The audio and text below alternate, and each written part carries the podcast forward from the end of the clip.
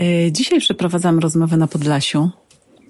Jesteśmy e, na łonie natury, w cudownym otoczeniu lasów, w środku Puszczy Białowieskiej. E, I rozmawiam z Kasią i Zosią Pilitowskimi. Dzień dobry. Dzień dobry. Kasia i Zosia Pilitowskie, mama i córka, szefowe kuchni, właścicielki krakowskiego rannego ptaszka, gdzie Zosia jest mózgiem operacyjnym. Kasia jest również współwłaścicielką Humusii, e, słynnego baru e, w Krakowie z humusem. Tak, humusa mama musi. Tak jak A, mama musi. Czy coś ja jeszcze? chyba nie muszę mówić nic o rannym ptaszku. Ranny ptaszek to po prostu bar śniadaniowy od e, rana do wieczora. I tyle. A kiedy powstał pomysł na rannego ptaszka? Mm, cztery lata temu, e, po tym jak już jakiś czas pracowałam za barem i u innych różnych ludzi, stwierdziłam, że już nie dam rady pracować za barem, ponieważ bardzo dużo pochłania to mojego życia dziennego i mojego czasu, który chciałabym e, ofiarować moim najbliższym. I powiedziałam do mojej mamy, mamo, słuchaj, musimy coś otworzyć, bo ja już tak dłużej nie mogę żyć e, i najlepiej, żeby to było coś rano. No i mama tak pokiwała, pokiwała, powiedziała, okej, okay, dobra, zobaczymy. Po czym pewnego dnia wyszłam z nią, chciałam zjeść śniadanie o godzinie trzeciej z nią w mieście i okazało się, że nigdzie nie można dostać jajecznicy ani jajka, bo już jest dawno po porze śniadaniowej. Stwierdziliśmy, o co chodzi z tą porą śniadaniową? Przecież pora śniadaniowa i pora na jajko jest ogólnie przez cały dzień dla nas i musimy właśnie otworzyć takie miejsce. Tak, czyli żeby zjeść sobie jajko na miękko albo jajecznicę, y, niezależnie od pory dnia, bo stwierdziłyśmy, że to nie może być tak, że nagle to jajko znika z naszego jadłospisu tylko dlatego, że ktoś się obudził o godzinie 12 w południe, a przeważnie we wszystkich już restauracjach i miejscach nam znanych o tej porze jakoś magicznie e, znikało śniadanie z karty i zaczynała się karta lunchowa. I nie serwujecie tam mięsa? Nie, to oba bary są wegetariańskie. Mm. E, nie mamy żadnych, e, żadnego mięsa, żadnych kiełbasek, chociaż ranny ptaszek zaczynał od kiełbaski, właściwie też węgierskiej, ale po trzech latach podjęłyśmy bardzo świadomą decyzję, ponieważ nie jemy mięsa, jesteśmy wegetariankami, że zamieniamy tę kiełbaskę na kiełbaskę wegańską. E, jest to też kiełbaska, która pochodzi z produkcji rodzimej, z Polski, nie jest sprowadzana, na tym też nam bardzo zależało i nie jest też soi, e, jest złożona głównie z grzybów i po prostu naszym zdaniem idealnie się nadaje do zastąpienia mięsa e, kiełbasianego. Okay. I napisałyście wspólnie książkę Jajko, a we wrześniu w tym roku będzie premiera Ziemniaka. Tak, tak jest. A która z Was jest autorką pomysłu na książki? Pierwsza książka narodziła się właściwie E, przez przypadek zupełnie. Ktoś nas się zapytał, a może byście napisały książkę kulinarną za książkę kulinarną? Nie, to było tak, że no. ktoś się zapytał, a ile wy tych jajek w tym rannym ptaszku sprzedajecie? A no tak, a ja mówię, zaczął się od jajka. A to kiedy? Bo na przykład przez cały weekend to chyba z 500 i potem zaczęliśmy jakoś drążyć ten temat, ile tych jajek, co my z tymi jajkami i nagle ta osoba powiedziała, e, a to o, może byście napisały? A może tak te przepisy byście gdzieś komuś przekazały o tych jajkach. Książkę napiszcie. No już czemu nie? Poza tym e, w rannym ptaszku... Nie, no ja zrobiłam książkę, my, jak? Ale mama tak wzięła ten pomysł e, za rogi i powiedziała, Zosia, piszemy tą książkę. Mhm. Jak się pisało książkę z mamą? Yy, fascynujące to było, bo mama jest taką osobą, że jak już się za coś weźmie, to już leci po całości, a ja jestem taka, że czasami sobie coś tak odłożę na później, tak wokół tego chodzę, tak nie wiem za co tutaj się zabrać. Trochę jestem, um, wątpię w swoje siły i właśnie super się pisze, bo mama jest taką osobą, która bardzo motywuje i, i myślę, że bez niej bym w życiu nie napisała takiej książki. Mnie, Żadnej, myślę. Ja myślę, że też w naszym wspólnym takim działaniu, ale też takim teamie na co dzień i w kuchni, i w pracy, i w życiu jest to, że mamy podzielone obowiązki i każda z nas stara się zrobić to, co umie najlepiej, ale też co jej sprawia najwięcej przyjemności. Więc ja, ja robiłam e, w czasie sesji zdjęciowych tak zwaną stylizację jedzenia, czyli układałam, żeby wszystko było pięknie, a Zosia w tym czasie gotowała, e, kosztowałyśmy razem, karmiłyśmy też naszego fotografa tym, co żeśmy zrobiły jeden do jeden, bo nie oszukiwałyśmy, żeby zdjęcia były piękne, tylko głównie chodziło nam o, o to, że to, co, że, co robimy, czyli tak, tu dajemy trochę mąki, tu dajemy trochę czegoś, tutaj podsypiemy czymś, e, no zmierzyć, zważyć i zrobić z tego przepis. Dla bo- mnie to chyba było najtrudniejsze, bo my zawsze tak gotujemy dla przyjemności, że po prostu dodajemy właśnie szczyptę albo na oko, albo a tak to zrobiłam po prostu, no zmieszałam i tyle. A tutaj trzeba było wytłumaczyć dokładnie każdej osobie, lajkowi, który nigdy na przykład nie gotował, jak to dokładnie zrobić. Najfajniejsze, jak, jak Zosia się pyta mnie albo ja jej, a ile dajesz oliwy? A każda z nas mówi tak, no nie wiem, takie dwa okrążenia.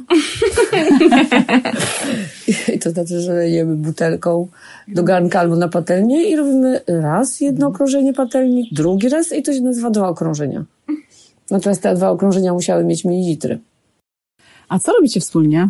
Oprócz tego, że y, jesteście razem w rannym ptaszku, piszecie książki. Między innymi właśnie to, co teraz, czyli na przykład często jeździmy razem na e, jakieś okazje świąteczne i mama zawsze była taką osobą, która mnie ciągnęła do natury, wyciągała za wszelką cenę i mówiła, chodź jedziemy tu zobaczyć to. I organizowała takie wyjazdy. Moi rówieśnicy nigdy nie mieli takich e, obozów z rodzicami. E, raczej traktowali to jako przymus najczęściej, a ja zawsze to jako największy fan. No i tak mi zostało. Mam 34 lata, dojeżdżę z mamą na wakacje. Żartuję oczywiście, ale to są takie że ulubione wypady typu właśnie świąteczne albo myślę, że 3-4 razy do roku, jak sobie spędzamy tak wspólnie czas i też z przyjaciółmi. Na przykład. Chodzimy razem jeść, chodzimy razem grzebać w szmateksach. Zawsze chodziliśmy razem jeść, teraz trochę przez pandemię to Trochę mniej. wypadło z Ale kalendarza. uwielbiamy to robić. Tak. A jeżeli nawet nie chodzimy jeść razem gdzieś do restauracji teraz, to e, Zosia zawsze dzwoniła do mnie, dzwoni do mnie i mówi tak, to może obiad i razem. Albo no wchodzimy tu, a potem sobie coś zrobimy. Dawno nie jadłyśmy razem śniadania. Chodźmy na Ciucholandę i na śniadanie. Tak, albo chodźmy gdzieś zobaczyć jakiś, e, jakiś nowo otwarty sklep, albo pogrzebać razem w internecie w starociach, bo mamy hopla na punkcie starych rzeczy. Starych, to znaczy takie no, z lat 60. czy 70. Ważne, żeby nie były od linijki. Ja też ostatnio, ponieważ zaczęłam mieć ogród, to mówię, mamo, chodź do ogrodu, pomóż mi zrobić grządkę. Żeśmy wyganiały krety razem. I nie masz z tym problemu, Zosia, że to jest mama. Że ktoś Zupełnie powie, nie. ale co ty z mamą? Zupełnie nie mam z tym problemu nigdy. To mi się tak zawsze, zawsze ta relacja była tak przyjacielska i moi, dookoła moi, moi znajomi i przyjaciele e, tak zawsze lubili moją mamę, że w ogóle nie było jakiegoś takiego, e, takiego, nie było zauważalne, że jest mama starsza w ogóle. Także Trochę też się przy mnie nie, e, nie krępowali, że tak powiem. Zawsze... Bo ty sprawiasz takie, jesteś tak gościnna i tak e, wyluzowana, że już tu sprawiasz, e, e, robisz taką atmosferę, że wszyscy się czują luźno i swobodnie i tak jakbyś była właśnie... koledzy, koledzy Zosi jak sobie przykleli przy mnie tak soczyście, to mówi tak, o kurwa, przepraszam panią. Prawda, zdarzyło się tak parę razy. Też byli w szoku, jak jeździłam z moją mamą na przykład na festiwale, które się, które, na które często było, mamy ulubioną, wspólnie ulubioną muzykę, więc jakby często było tak, że ja jeździłam z jakimś przyjacielem, nagle widzieliśmy moją mamę w tłumie i tak, o tam jest moja mama, tańczy super przy scenie, tuż przy scenie, a wszyscy tak, co? To niemożliwe. No, dokładnie. Okej, a jak się y, pojawia między wami konflikt, to łatwiej go rozwiązać y, dlatego, że się dobrze znacie, czy odwrotnie? Trudniej y, jakoś podchodzi się do, szuka się jakiegoś y, sposobu na złagodzenie sytuacji? Szczerze Jak mówiąc, strasznie trudno byłoby nam długo pozostać w jakiejś e, takiej sytuacji, w której się do siebie nie odzywamy, albo nie dzwonimy, albo Czasem nie piszemy. próbujemy, ale się nie udaje. Czasem jest tak, że po pierwsze każda z nas wie, która e, dała ciała i po czyjej stronie leży to ta właśnie zła ścieżka uczuć, nazwijmy to, nie mówmy o winie i karze.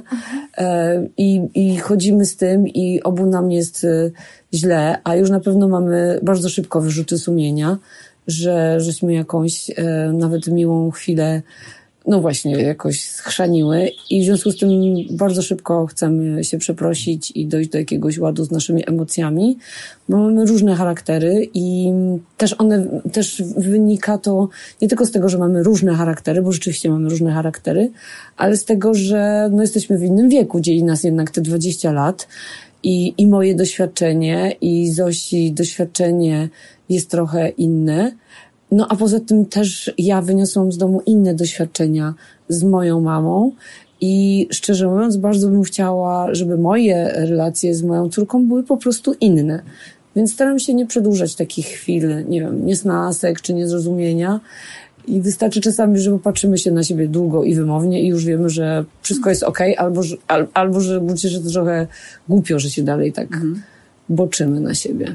No to Kasia, w takim razie chciałam cię zapytać, yy, jak być wystarczająco dobrą mamą, a jednocześnie wspólniczką córki?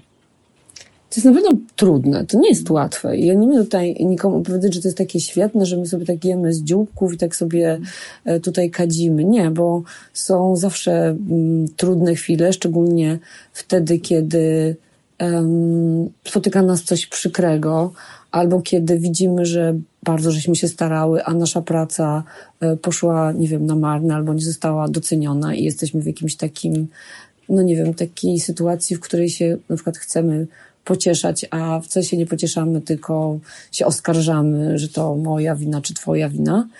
Ale zaraz przychodzą takie momenty, że na przykład w tej chwili pracujemy nad dwoma rodzajami wegańskich e, hot dogów i sprawia nam to ogromną radość, a szczególnie to, że jesteśmy w stanie wysłać do siebie prawie w tym samym momencie SMS-y czy jakiekolwiek wiadomości, czego brakuje w tej potrawie czy w tym hot dogu. I zawsze prawie mamy identyczne zdanie.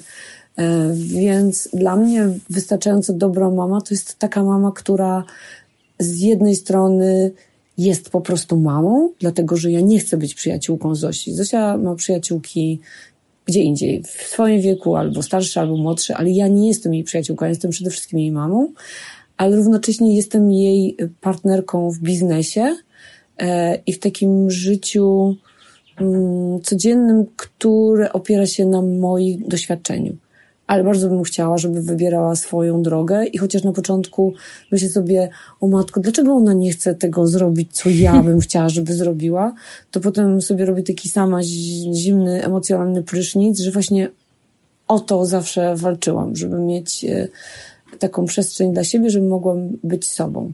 I pamiętam, że jak na początku Zosia zaczęła robić sobie tatuaże, to miałam straszny z tym problem, żeby to zaakceptować i wydawało mi się, że robi sobie krzywdę i że będzie potem, mm, że będzie potem żałowała.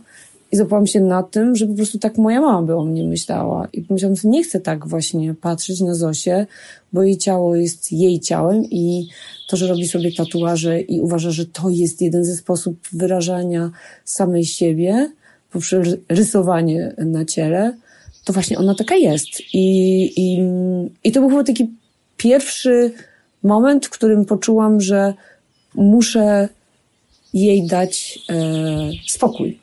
Wolność. Wolność. Chyba, I żeby po prostu hmm. robiła sobie z tym ciałem, co chce, że nie powinno mi to przeszkadzać. I jak sobie zaczęłam to uzmysławiać, że tak powinno być, to jak teraz idzie sobie robić tatuaż, bo tatuuje się cały czas.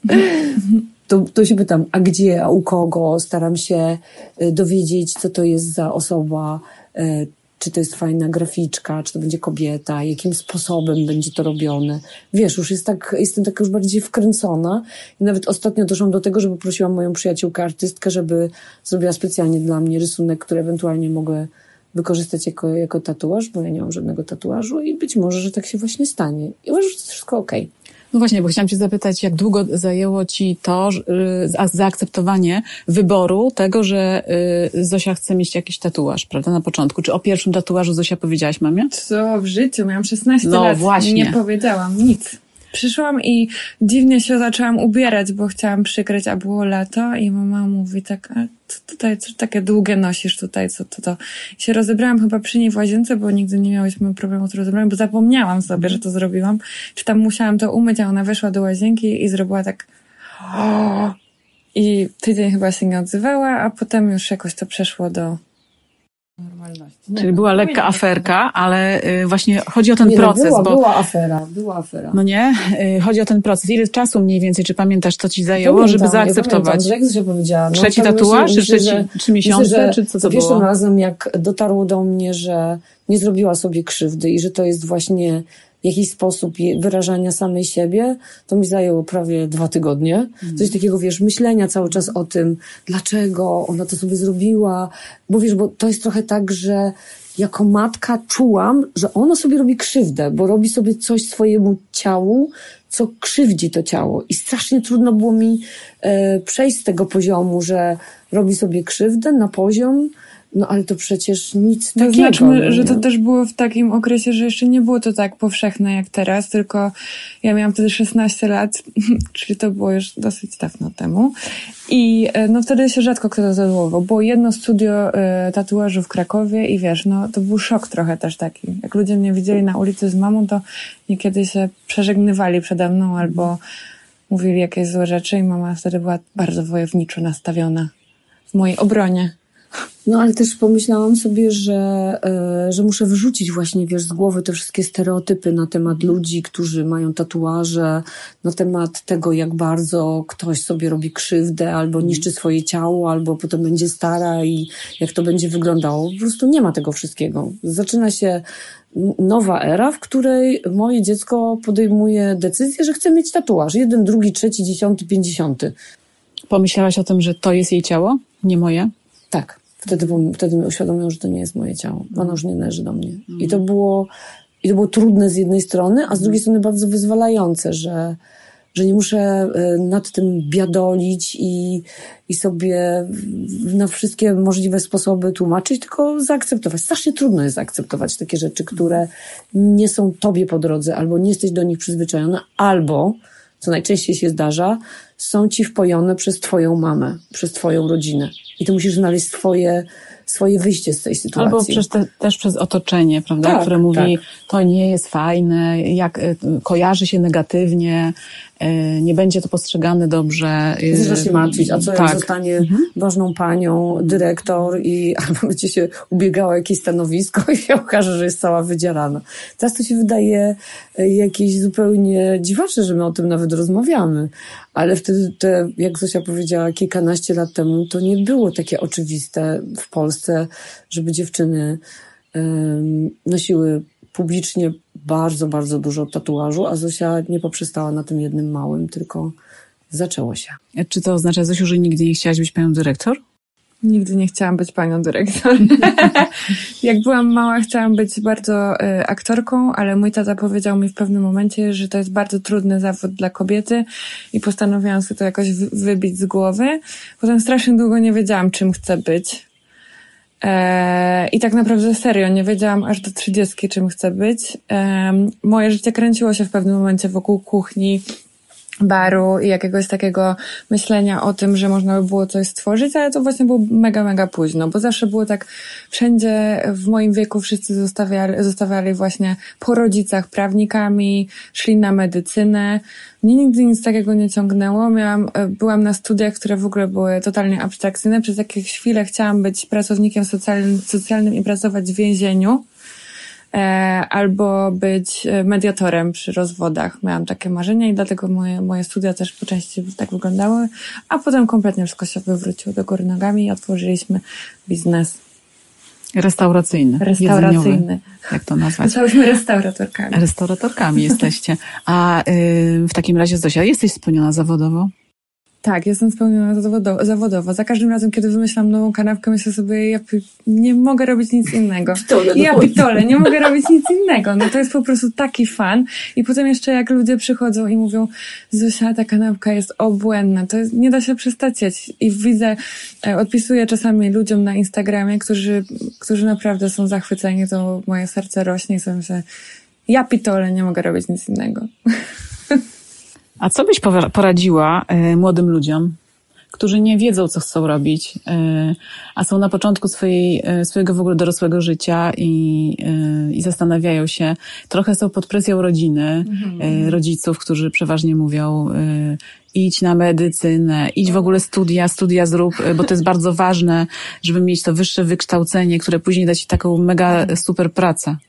No, ja bym nie dawała żadnych złotych rad, bo jak wiadomo, młodzież zazwyczaj robi zupełnie drugą stronę. No chyba, że właśnie dałabym taką radę mm, młodym ludziom, żeby nigdy nie stawali się, nie chcieli e, wypełniać jakby woli rodzica, nie chcieli być kimś innym niż jest to w ich głowach, nie chcieli wypełniać czyjejś woli. Bo to jest, uważam, e, najgorsza droga do zamknięcia się w jakiejś klatce, w jakiejś pułapce, urojeniu i niefajnego życia, bo e, spokojnie po prostu czekać, bo to przyjdzie, to przychodzi, po prostu nagle się to dzieje. Nie ma co łapać się czegokolwiek też, ani wypełniać cudzych, e, cudzych jakichś tam niespełnionych marzeń albo spełnionych marzeń. Po prostu być sobą i czekać robić zajawki, wszystkie wypełniać, jeździć, podróżować, e, ogarniać świat i to się pojawi. Czyli jednak trochę słuchać siebie. Totalnie e... słuchać siebie. Mhm. Tak. Bo wiesz, wielu, wiele młodych osób by chciało po prostu podróżować, tylko skąd wziąć na to kasę mhm. Ale to nie i jak przekonać być, rodziców. Tak, to nie muszą być dalekie podróże. Wystarczy mhm. pójść czasami do lasu albo odkrywać swoje małe miejsce na nowo, dowiadywać się różnych historii, poznawać ludzi. Czasami ludzie są podróżami, bo oni wprowadzają cię w taki świat, którego nie znałeś i możesz nagle wpaść na niesamowity pomysł, poznając inno, inną osobę albo zaplątując się we wła- zaułki własnego miasta na przykład. Mhm. Albo wioski. E, dziewczyny, a powiedzcie w takim razie, czy weszłybyście jeszcze raz do tej samej rzeki? Czy jeszcze raz podjęłybyście to współpracę, jakby mama z córką, jeszcze raz podobnie, z, z taką stuprocentową pewnością, mhm. dzisiaj? Tak, tak. Tuż przed pandemią mhm. chciałyśmy nawet otwierać jeszcze coś. E, razem. Mhm. Razem. Już byłyśmy o krok naprawdę. To pewnie, się, to pewnie się wkrótce wydarzy, nie, więc jakby mam nadzieję, że szybko pandemia minie i będziemy mogły spełniać dalej swoje e, marzenia i wchodzić do tej następnej wody razem. Ja, ja chyba sobie nie wyobrażam takiej rzeczy, że, że moje relacje z Zosią przebiegają w taki stuprocentowy, harmonijny sposób. Jakoś, nie, jakoś wydaje mi się, że nie byłoby to autentyczne, że muszą być takie momenty, w których się nie zgadzamy mhm. i chcemy nawzajem się przekonać do czegoś. Musi być też taki moment, w którym Zosia robi swoje, a ja robię swoje i że każda z nas y, ma coś innego w głowie i chce gdzieś na chwilę odejść i wymyślić coś nowego. Ja też jestem taką osobą, która nie potrafiłaby się tylko i wyłącznie skupić na jednej rzeczy i e, Zosia mi daje taką możliwość, że mimo, że prowadzimy razem biznes, to mogę zająć się też innymi rzeczami. Ja mam ten komfort, że mam 54 lata i 30 prawie 4-letnią córkę i mogę sobie robić rzeczy, na które wiele kobiet w moim, w moim wieku nie może sobie pozwolić, bo bo właśnie tak w moim życiu się potoczyło, że bardzo ciężko było na samym początku, kiedy Zosia się urodziła, ale w tej chwili właśnie to nasze życie jest bardzo zgodne i z naszymi charakterami, bo tak jak powiedziałam, jesteśmy bardzo różne, ale też z tym, jak ja wyobrażam sobie moje dalsze życie. Mhm. E, pewnie, żebyśmy weszły do tej samej wody. Pewnie, żebyśmy weszły. Totalnie. Totalnie. Super. Bardzo Wam gratuluję w ogóle tego, że Wam się udało e, i udaje cały czas i że macie takie dalekosiężne plany i chcecie kolejne miejsca otwierać w Krakowie, tak? W Krakowie, tak. Albo w Berlinie. Serio? Nie, no myślałyśmy o jakiejś zagranicy, ale tak? na razie się bardzo dobrze czujemy mm. jeszcze w tym mieście, póki co. Mm. Ale tak czasami przechodzi przez myśl e, jakaś inna lokalizacja. To zaproście teraz, korzystając z okazji, yy, yy, klientów. Gdzie? Gości. Gości. Gości, gości. Dobrze. Drodzy goście, to ja zaproszę do E, humus e, Amama Musi, humusia bar, e, w którym codziennie mój partner Bart Suder robi humus. Ja jestem tam też szefową kuchni, ale jest to bar prawie, prawie wegański. Można tam zjeść śniadanie, oczywiście, można tam zjeść obiad, Można przyjść, chciałam powiedzieć posiedzieć, popatrzcie, no. Od razu tak mówię, posiedzieć i z nami pogadać, no można, będzie. Na wiosnę, No, na wiosnę na pewno. myślę. I w lecie. Em, Bardzo to są, bardzo to jest małe miejsce, tak samo jak Ranny Ptaszek, ale myślę, że poczujecie się dobrze, to jest, to jest na Kazimierzu, czyli w żydowskiej dzielnicy w Krakowie. Ja bym zaprosiła Was y, s- też, żebyście sobie posiedzieli na Augustiańskiej 5 e, w Krakowie. E, na rogu Augustiańskiej i Paulińskiej znajduje się ranny ptaszek, bar śniadaniowy, e, w którym ja jestem szefową kuchni razem z moją mamą i można tam zjeść pyszności od rana do wieczora. I napić się prosecco do śniadania, bo zawsze uważałyśmy z Zosią, że nie ma to jak dobre wino Mam do nadzieję, śniadania. że spotkamy się e, tam właśnie, jak już nie będziemy musieli nosić maseczek. Słuchajcie, co jest istotne, możecie zamawiać online te wszystkie pyszne rzeczy. Tak, możemy. E, Także to jest od niedawna, sklepik jest, e, jest uruchomiony. Tak, i Ranny Ptaszek też działa e, na stronie internetowej www.rannyptaszek.pl. Tam można też zamawiać różne e, prezenty i przetwory e, i nasze książki. Na Mhm. I przyszło książkę Ziemniak, pewnie też Tak będzie jest, można z autografami. Super. Bardzo, bardzo Wam dziękuję dziewczyny za tą rozmowę. My bardzo dziękujemy. Dziękujemy miło. bardzo. Bardzo. Cześć. Pa!